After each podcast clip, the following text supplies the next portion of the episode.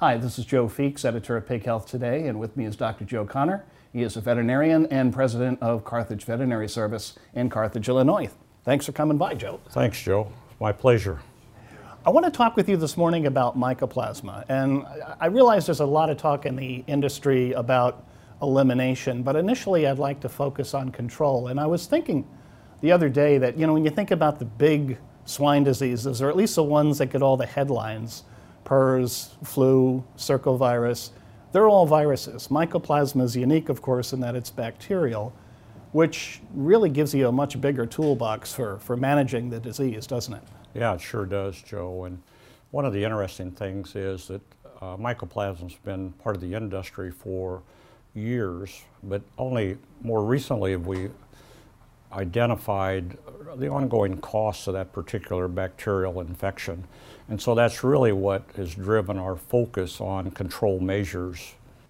So let's, when you think about disease, you can look at prevention, control, and treatment. Um, with respect to grower pigs, if we want to talk about prevention, what's the best way to try to keep mycoplasma out of grower pigs? I think there's uh, several avenues that are quite important. One is we want to stabilize the growing gilt before she enters the sow herd because there's been a number of studies that have indicated that an infected animal can shed this particular bacteria for up to about 250 days. So if we expose the young gilt to the natural infection, she will then not be shedding when she farrows her first time.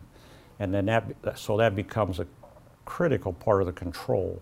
The second part of the control process is still uh, to vaccinate pigs or piglets, depending on the um, activity within the growing population. It's very common for us to vaccinate uh, piglets quite young at our first processing, so at uh, three to five days of age. Then the third part of the control, uh, in addition to vaccination, is an inclusion of an antibiotic strategically placed during the active phase and the grow growing phase of that pig. One of the good changes that have recently come into is that we utilize lincomycin as a antibiotic to control the uh, mycoplasma infection is now more flexible dosing, which allows us to include that from 100 grams to 200 grams for a 21 day period. Because of the nature of how mycoplasm transmits between pigs, which is quite slow, that window of 21 days becomes quite important to help control the infection pressure itself. Now, you mentioned uh, feed medication for mycoplasma. Uh, of course, the industry has been backing off of those a little bit. We do have, uh, you know, a good medication available for mycoplasma. It does require a veterinary feed directive. When and where is the medication a, a good option? In our decision tree, we would look at the uh, clinical uh, incidence of the uh, pneumonia we would look at the closeout performance and make a determination the best we could as to how much of that performance restriction is due to mycoplasma activity. We have a number of diagnostic tools to Joe to help us answer when should we strategically place a intervention such as lincomycin. So we can either do that through uh, necropsies, through uh, laryngeal tracheal swabs by PCR or by serology, as well as observing the pigs to say that uh, this would be the age or the time at which we would put an antibiotic intervention in. So what would be, is there a threshold uh, where you would say, well, these pigs definitely have to be treated, even if it's from a, a welfare standpoint? Um, the thresholds we use are the prevalence of mycoplasma activity at weaning. What we know from studies is that if there's a high prevalence and generally greater than 25% PCR positive at weaning, we're going to have early infections, so early infection and transmission generally in a late nursery. If the prevalence is quite low, that activity is going to be very late in a finishing period. So based on that prevalence and then combined with clinical signs uh, and mortality or morbidity, we would then say this is the threshold that we would use to intervene. Now, you mentioned also um, a, a new claim that gives you more flexibility in terms of using medication. Could you speak to that a little bit? Yes, up until recently, in the changeover on the VFDs, lincomycin needed to be included as a feed antibiotic at 200 grams for 21 days. Prior to that, most of the industry was using lincomycin for mycoplasma control at 100 grams for 21 days. The new uh, labeling now allows that to occur and also allows a flexible dose between the 100 and 200 grams for the 21 days that can be determined. Where do injectable antibiotics fit into the picture as far as mycoplasma goes? Well, they remain quite important. And um, depending on the prevalence of mycoplasma at weaning, they are a key component of our control program. Uh, antibiotics have been shown to reduce the transmission and the infection rate of pigs. Then, importantly as well, for the individual pig treatment, so the growing or finishing pig that would be uh, clinically showing signs of mycoplasm, we would use an antibiotic there as well. And then lastly, uh, antibiotics have played a role in the per percentage of herds that are doing mycoplasma elimination. So, how do you know when to use an injectable, though? I mean, because you don't want to just use them arbitrarily. They're expensive, and, and you, you want to make the most of that investment. Um, what do you tell your producers in terms of uh, trying to walk the pens and spot the sick pigs? Yeah, so what we use for them is a clinical activity, and uh, mycoplasm generally results in a dry, long duration cough. The second thing would be to look at the individual pigs that are showing respiratory activity, which may or may not be related to the cough.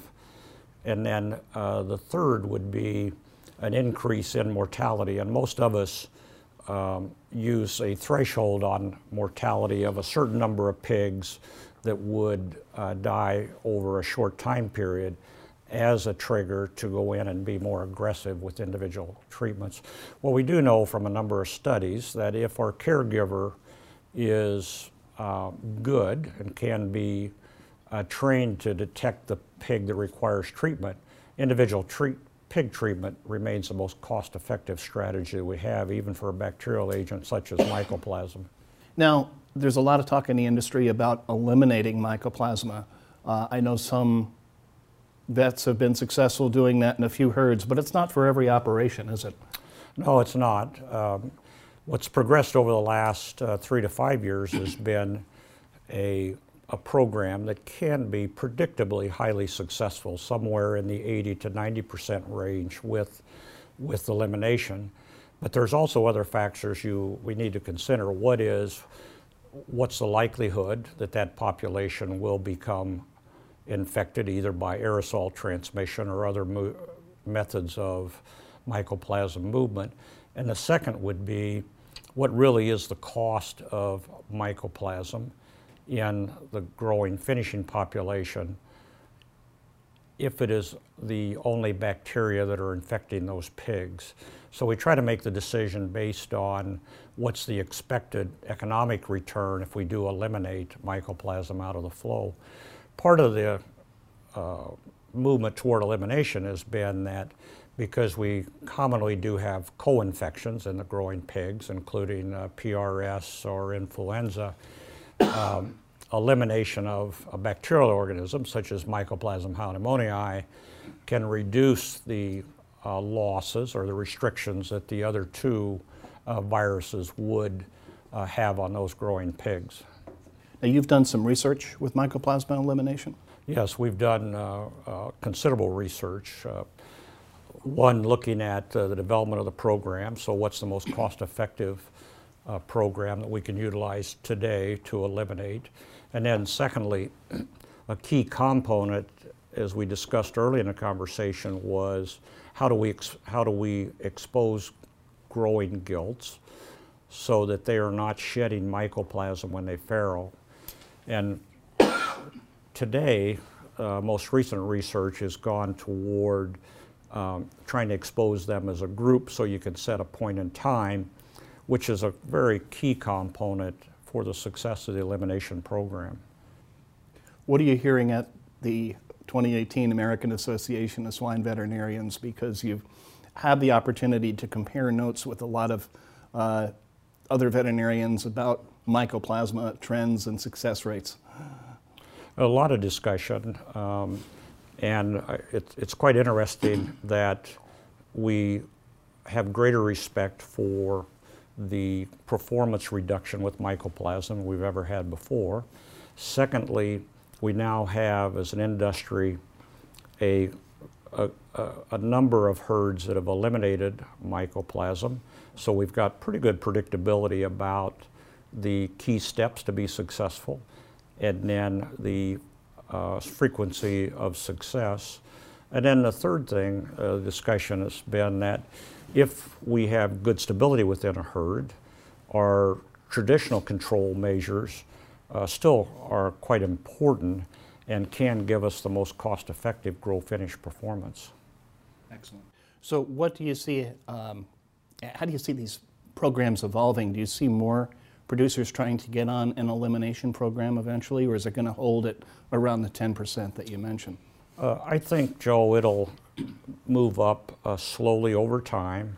The one aspect that came in this past year would be that we did get historically mycoplasma negative herds become infected. And so we're always going to go back and look at can we determine the route of introduction.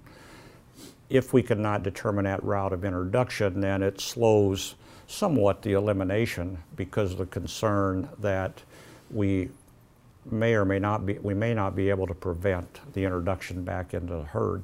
At the same time, as we increase the uh, pig density in areas, we're always looking to eliminate bacterial or viral infections that we can eliminate in order to take them out of the spectrum of the combined infections. The last thing that was uh, published here about a year ago would be that in the pig dense areas, so in the finishing uh, density areas, that aerosol transmission is not as frequent as what we thought in the past. So if we can put well-controlled mycoplasma pigs in an area, they're not likely to become uh, aerosol infected is what we thought several years ago. Well, Joe, great insights as always. I have a feeling we're going to be talking about this topic again. Likewise. We've been talking to Dr. Joe Connor. He is a veterinarian and president at Carthage Veterinary Service. Joe, thanks again for coming by. Thanks, Joe.